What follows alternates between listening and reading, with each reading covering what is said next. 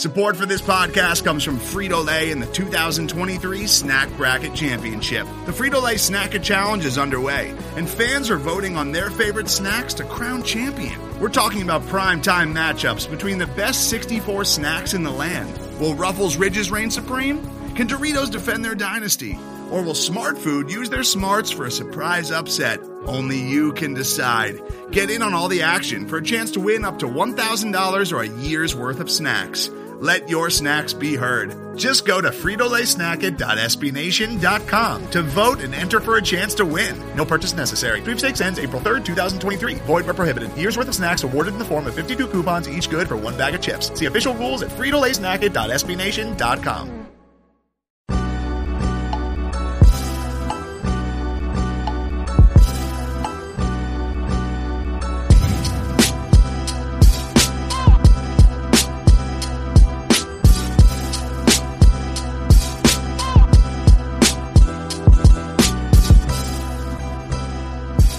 Welcome in, everybody, to the Longhorn Republic, your source for Texas Longhorn news, sports, and opinions with a bit of snark built in. We are a podcast of Burnt Orange Nation. You can find more great Texas Longhorn content at burntorangenation.com. Before we get started, I'd love to remind you if you like what we do, please leave us a rating or review on Apple Podcasts. It helps a ton there with visibility. Share this with your friends, your coworkers, wherever you found it. Uh, let them know, hey, you like Texas Longhorn sports, check this podcast out. They are pretty insightful and kind of funny. So check them out; they do a good job. Uh, so my name is Gerald Goodridge. I'm your host this week, and I'm joined this week by my good friend, a man who's ten months pregnant or something. He's past due.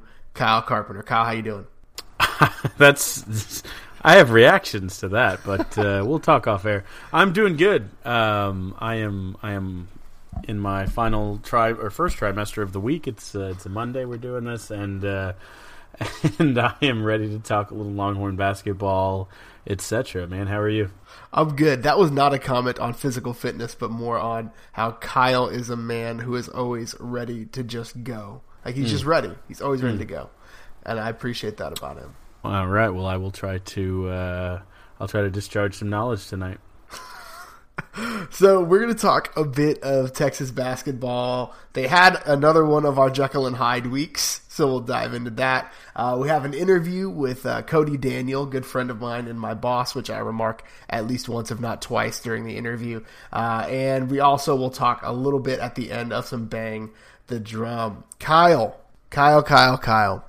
Last week, we thought they'd turn the corner. They won both games between the shows that we recorded. Texas comes out. They have a rematch with Tech in Lubbock, which is not uh, not an easy place to play. I mean, like we said, Lubbock is tough to play, uh, and maybe got some home cooking for the refs. We'll talk about that maybe in a little bit. But Texas yes. went went into halftime down seven points, only shooting a, a cool uh, 33 from the floor. In the second half, they were down by as much as 12, uh, had it tied late in the game, uh, took it to overtime, and then uh, Keenan Evans went ISO at the top of the key. It looked like that spot where everybody like proclaims Michael Jordan is the greatest. Everybody totally pushed off. Uh, yes. Keenan Evans totally pushed off and uh, scored the game-winning bucket as time expired to beat the Texas Longhorns 73 to 71. So Kyle, what happened? Texas had the recipe on how to beat Tech. They had a shot late and just couldn't get it done. What what happened? Man, I hate to be a refs guy. There are a few things in sports that I, I like less than the fan that is the refs guy. If anyone listens to this podcast and routinely, you know, blames everything that has ever become uh, woe to their team on the refs, then you, you may not be the the audience that I'm looking for. I want guys who understand why teams succeed and why they fail and listen to this for all those hot takes. But that said, there are times when refereeing needs to be discussed. I hate to start off with that, but uh, this was as angry as I've been with a crew since probably like that Oklahoma State uh, Texas football game a couple years ago. Um, that uh, that set Scipio Tex, the uh, the Barking Carnival um, and, and general Texas football writer, into just like a vitriolic meltdown.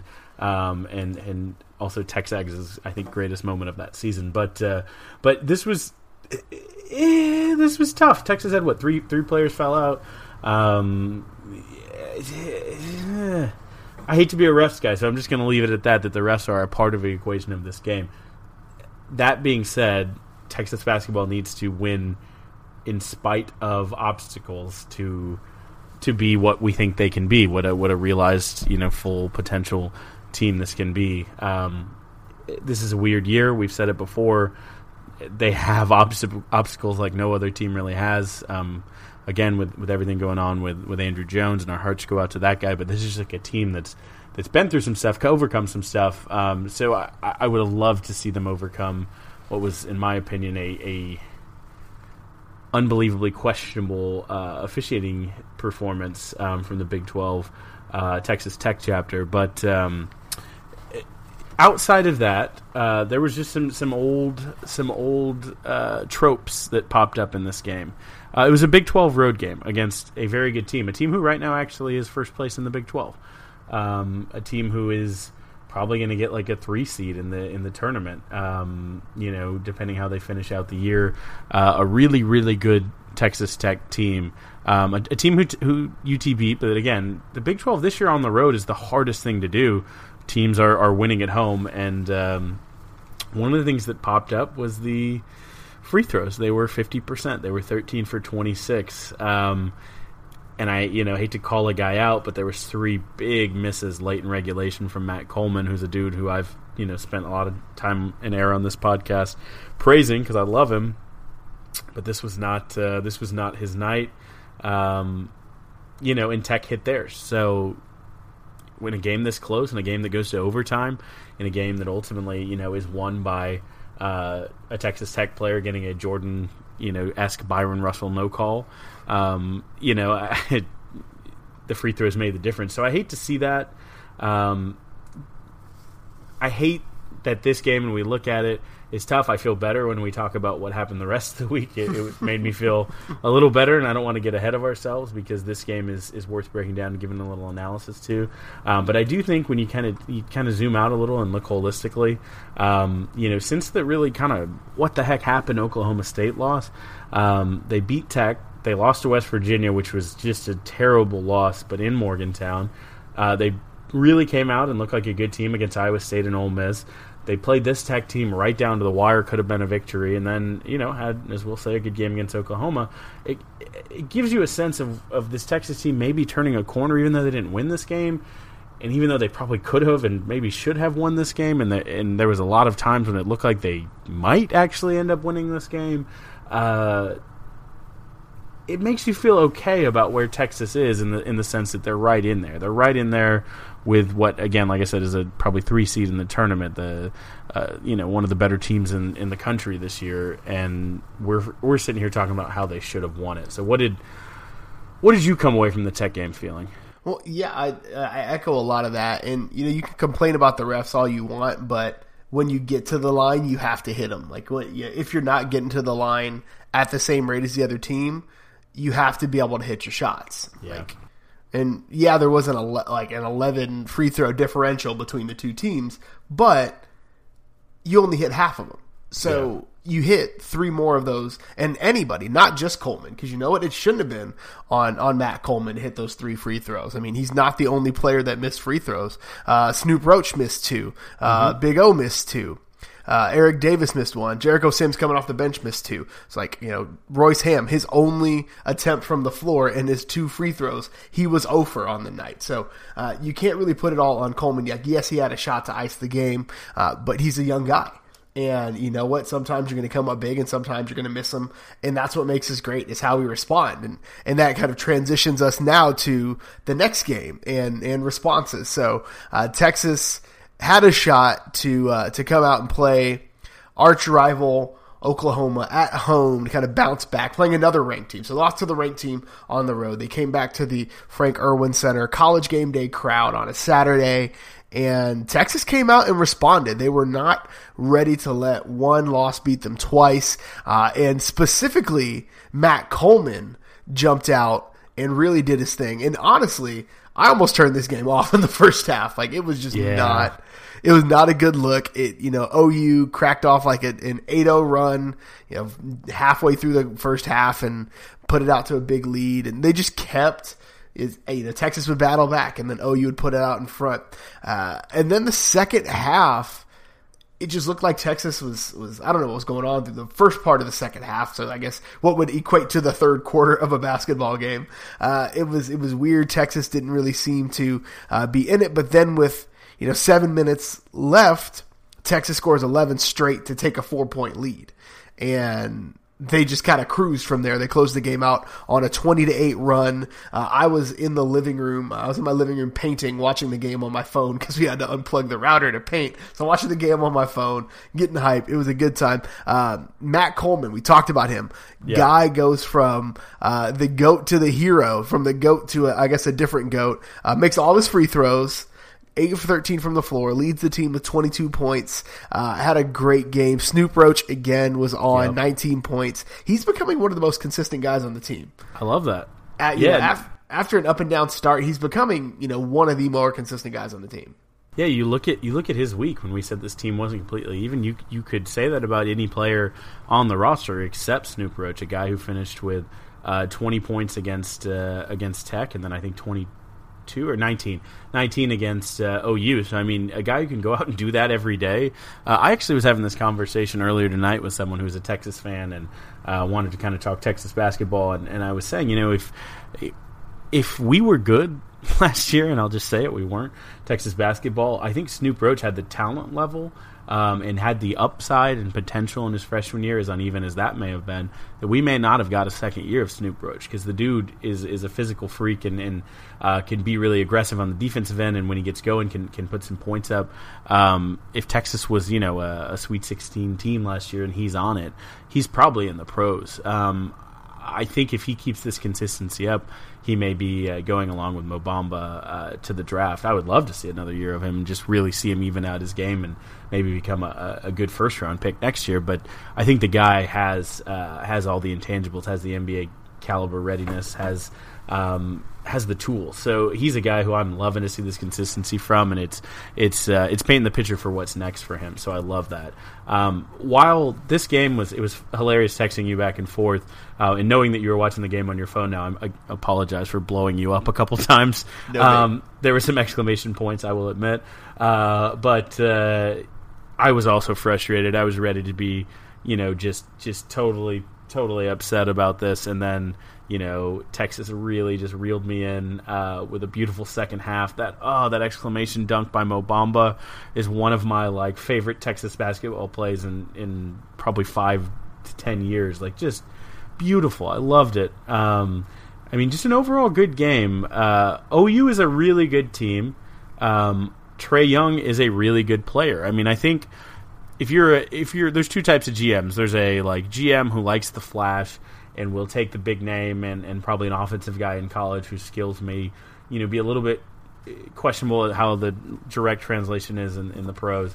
And uh, if that's the GM that has the, the third or fourth pick, then maybe Trae Young goes that high. Then there's the GMs of like a you know a really well run team like the Spurs or the Celtics or something like that, and they're going to look at a guy like Mo Bamba and say, yeah, yeah, keep the numbers down a little bit, keep doing really, really, really awesome stuff like seven blocks, um, and uh, against Texas Tech or you know um, being very near a, tri- a double double every single night.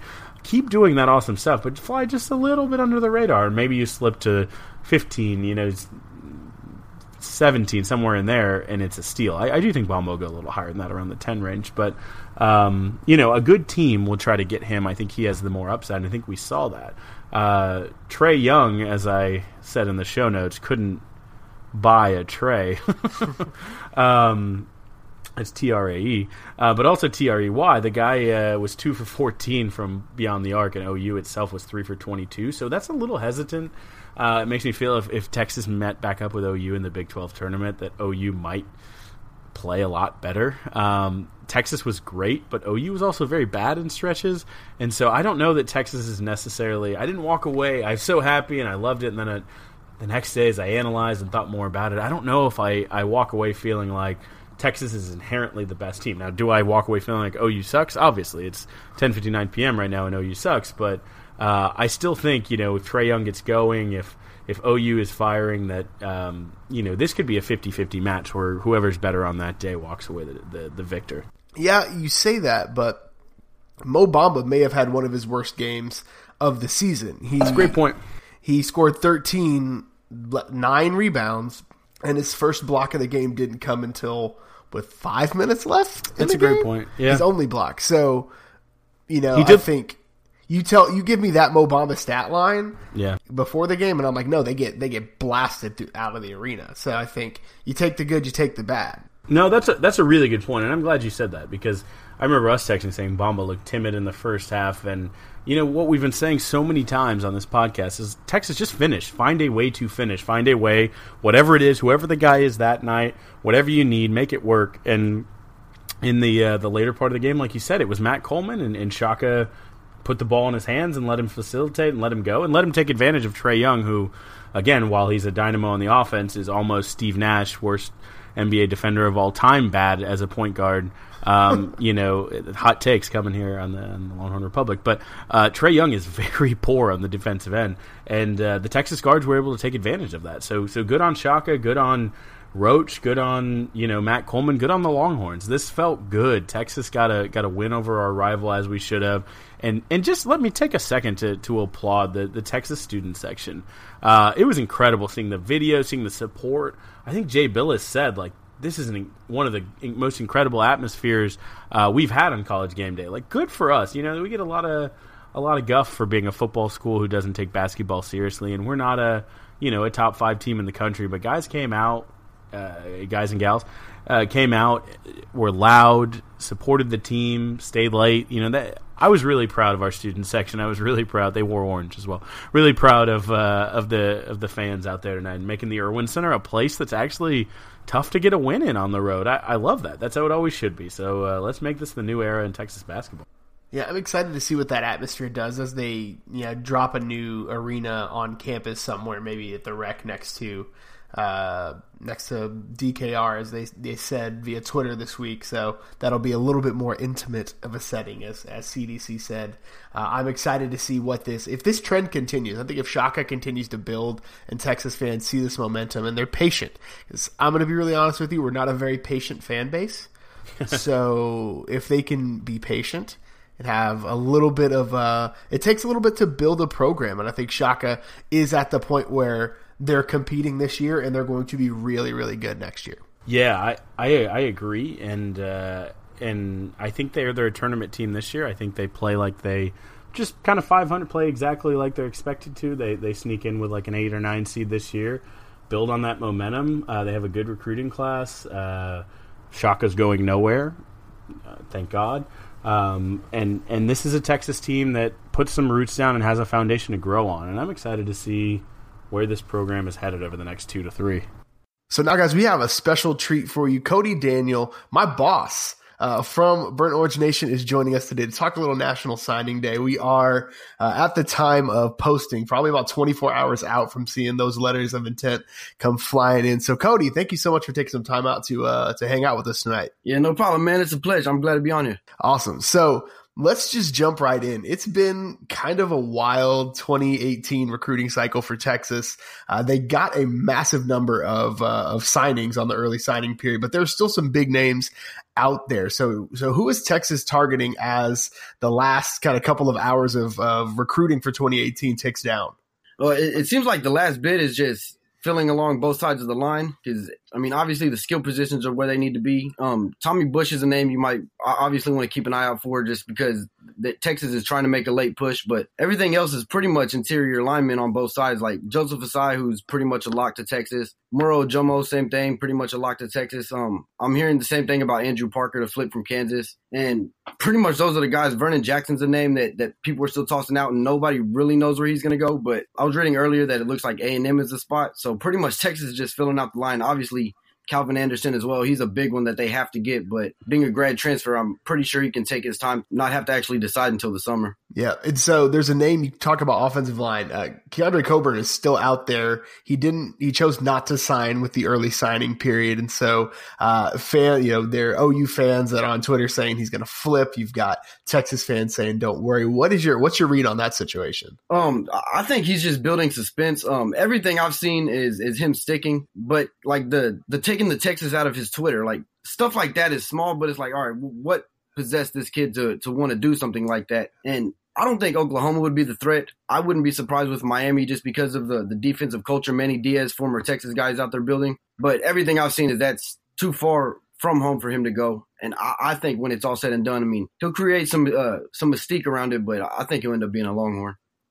Yeah, it feels a little bit like that that girl you're dating that may not get off of Tinder even after you guys have made it official. It's what it feels like to me. I don't know. Maybe I'm yeah, just yeah. Not until you get a many ring times. out, I'm gonna still talk to people. uh, so, tech, like you said, offensive line, defensive line seems to be the the big areas of focus. So, do you see any of these guys in the second round of wave? You know, the the first wave had all the big names, the guys that are probably going to come in and play early. Do you see any of these guys uh, in the second wave of signing day uh, contributing big for for Texas in the 2018 season? Um, contributing big, I would say no. Other than if Texas does land Calvin Anderson, because he's the kind of guy who like immediately comes in and starts in place of Connor Williams. But other guys, I mean, I think they they might see some time in, in the two deep, especially if Texas goes through some attrition. But I wouldn't say any of the the interior guys are like day one impact contributors. But you, you never know with how guys progress and, and how attrition hits. Yeah, you see a kid that hits a a, uh, NCAA nutrition program, they hit a weight program, and somebody sprouts up a little bit. So it'll be interesting to see. So you know, for years, and I was I'm I'm guilty of this as well. Fans had the Mack Brown. Everything's kind of tied up before National Signing Day, and then under under Charlie Strong, we got a couple of surprises. So should fans really expect any pri- uh, surprises coming into National Signing Day in a couple of days? Um, I wouldn't say expect, but there's there's there's reason to to feel a little optimistic because there's a very good chance that Texas could walk away with one of, if not both, of Vernon Jackson and Tommy Bush. And I'm saying, like I said, that's I wouldn't expect that to happen, but it's quite possible that both do become Longhorns. But with the, with the way Tom Herman wrapped up the class, it was not quite as early as Mack Brown used to do it, but getting most of your guys on by the start of the football season, it kind of takes the suspense out of how Charlie Strong used to do it, where 10 or 12 guys are committing on signing day. It was it was fun for me to watch ESPN those mornings though. Uh, you mentioned you mentioned Tommy Bush. You know, Kyle and I have gone on record. We're not shy about repping our hometown. Uh, so what what is the what is the likelihood that Texas lands uh, a Clemens grad of Tommy Bush?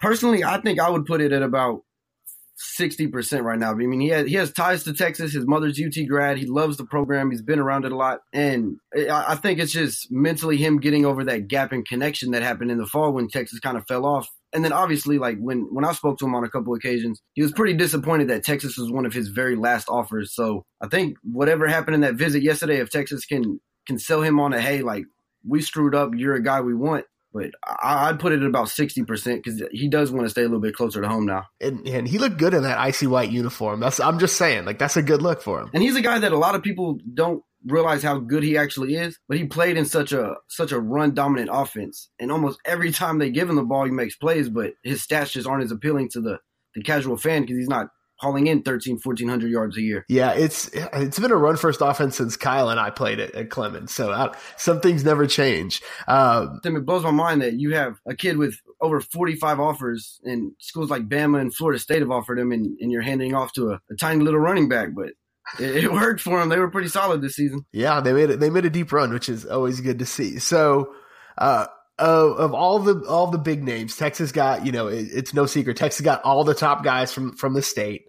Uh, they've got they've got guys on both sides of the ball. They've got skill position. They've got uh, the what I think are still skill positions in the trenches. Uh, are there any areas you feel like Texas may you know with still 24 hours to go have missed for this next uh, recruiting cycle? Um, I wouldn't say necessarily miss on like positions, especially if the, the class finishes the way they're expecting it to with guys like Anderson, Asayo, Jomo, stuff like that. But I think when you look at this cycle, there's going to be players that you're like, wow, Texas could have really bolstered its class by by adding them. I mean, Tatum flipping back to Oklahoma, that was kind of expected. But I mean, Ronnie Perkins was a huge miss. Jaylen Waddle was a guy that they just weren't able to get on campus for an official visit, and and he's nothing short of a superstar in the making. That like at the at the U.S. Army All American game, he was by far the best receiver out there, torching All American cornerbacks. So I think when it when it comes down to this, it's going to be Texas looking back at man, we really missed out on some some single handed stars instead of hey, like our, our defensive line class wasn't very good or something like that. I love it. I love it. So if you could go back and flip one guy for Texas, I'm kind of throwing this one at you uh, from this cycle. What would be the one guy, really the one guy that you think uh, Texas should have closed on that they couldn't have this cycle? I would have to go with Ronnie Perkins, just being that elite. Uh, I, I, believe he's a strong side defensive end, somebody to come in and, and, and replace Malcolm Roach. But he's just an, an absolute beast in the trenches, like a, a day one contributor who is probably going to make some plays in the Red River Shootout next year. And just Oklahoma blew him away on that visit, and Texas didn't really get a last say, but he's one that, that Texas will regret missing on. Awesome. Well, Cody, thank you so much, man, for carving some time out to uh, to talk. Man, I, I'm excited to see what National Signing Day ends up as, and then uh, the the calendar flips on Thursday. We start looking at 2019, so we'll we'll have you back on maybe sometime over the summer to talk 2019 and what Texas needs to get done. Yeah, absolutely, man. Appreciate it. It's been fun. Awesome. Thank you, Cody. Yeah, no problem, man. So on that same vein, the NFL Combine invites are, are, trickling out. The official list hasn't been released, but players are uh, posting on Twitter, or you know, reporters are finding out. So there's a bit of a surprise in the Longhorn camp. Uh, you know, obviously that you'll see Malik Jefferson get an invite, Connor Williams get an invite, but Chris Warren, transfer man himself, Chris Warren got a, uh, an invite, and Poona Ford, our guy, a little bit of a snub. He he hasn't been invited to the combine. So Kyle, let's let's backtrack. So is the Warren invite surprising to you, and why do you think a guy like you know Chris Warren, who who um, you know, was initially looking at transferring and is now going to the NBA. Uh, not the a guy like Chris Warren who was once looking to transfer is now looking at the NFL. What what does he have to prove at the combine? The Chris Warren saga is one of the most bizarre things I've seen. Like, uh, we all agreed that running back may not be in his future in the NFL. Transferring to another school where he had a chance to be a running back may be a long shot, but getting kind of more reps at other positions, continuing to work on his pass catching and, and stuff would be good for him. Um, obviously, the transfers, for whatever reason, if they weren't there or what, uh, ended up not being the direction he went, and, and he goes the NFL route.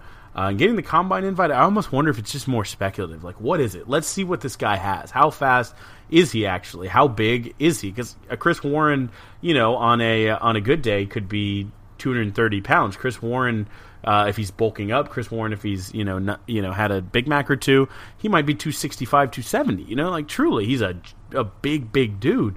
Um, so maybe it's just that it's NFL really getting a stock of how good this guy is. But you ask me right now, I would take Poona Ford at running back over Chris Warren.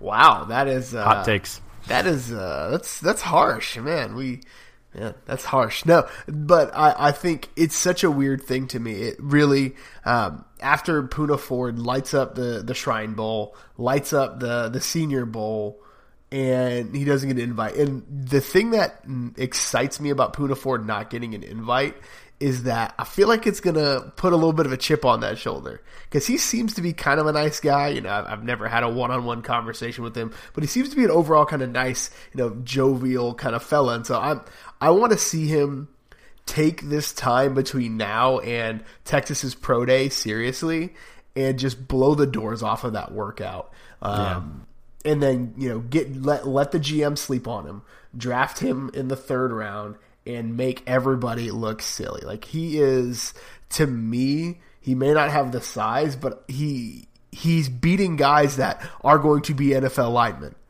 in these senior yeah. bowls, in the Shrine Bowl. He's beating guys that are going to be NFL linemen. So I'm not sure how that doesn't equate to success in the NFL. And again, I'm not a scout. That's not my skill set. But I have seen him, again, beat guys play in and play out and have the highest motor I've seen in an offensive lineman in a long, long time. Yeah, he, uh, you know, I just imagine if Ozzie Newsome is still with the Ravens in, in that draft room or, or a Belichick – uh, you know, uh, if he's there in the second round, I just watch their their grin, just you know, like a, a, Cheshire cat spreading across their face, just like you idiots, you let us do it again. And I just see him being like a ten year NFL player that maybe makes four or five, you know, two or three, whatever, Pro Bowls, and is just an anchor of a defense and is so good and frees up linebackers to be like, how does Malik keep getting open shots on people? How does Ray Lewis keep making 28 tackles a game. Well, when you have dudes like Poona who will eat up blocks, scare running backs out of their, their their hole that they're assigned to, and just be a general nuisance and a general pain in the entire uh, offensive scheme, those guys are worth their weight in gold. So I'm not I'm not sleeping on Poona. I hope other people do. I want him to keep that chip. I love it. I love it. So Kyle, that brings us to uh, our favorite part of the show where we honor Big Bertha, one of our favorite traditions, and Bang the Drum. So, Kyle, what are you banging the drum on this week?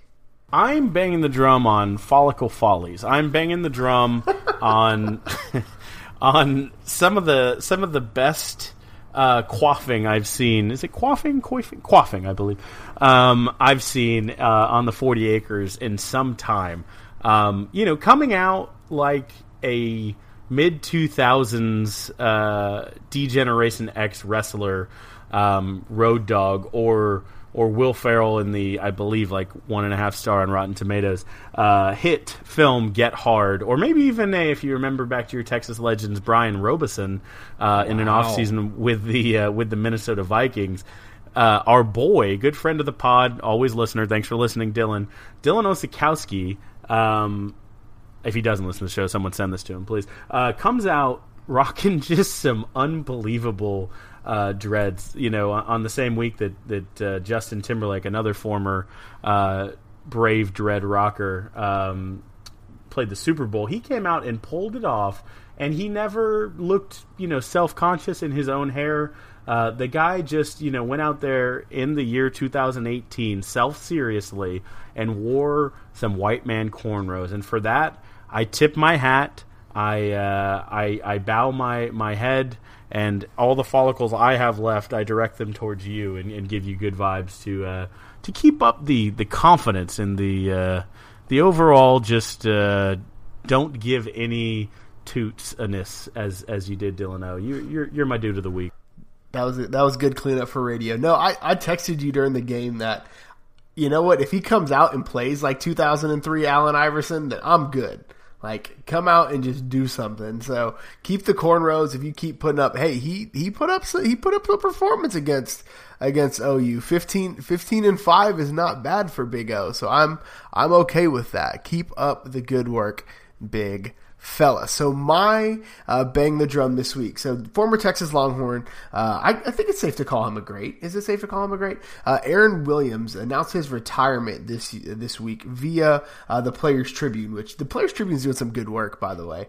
Uh, yes. So he announced his retirement via the Players Tribune, and it was uh, kind of an emotional goodbye for him because he did uh, he talked about how he did a lot of growing up in in Buffalo you know he didn't really appreciate uh, who and what Buffalo were was, and he thanked uh, some of the veterans that he played with that were showing him that he's kind of acting like a punk kid.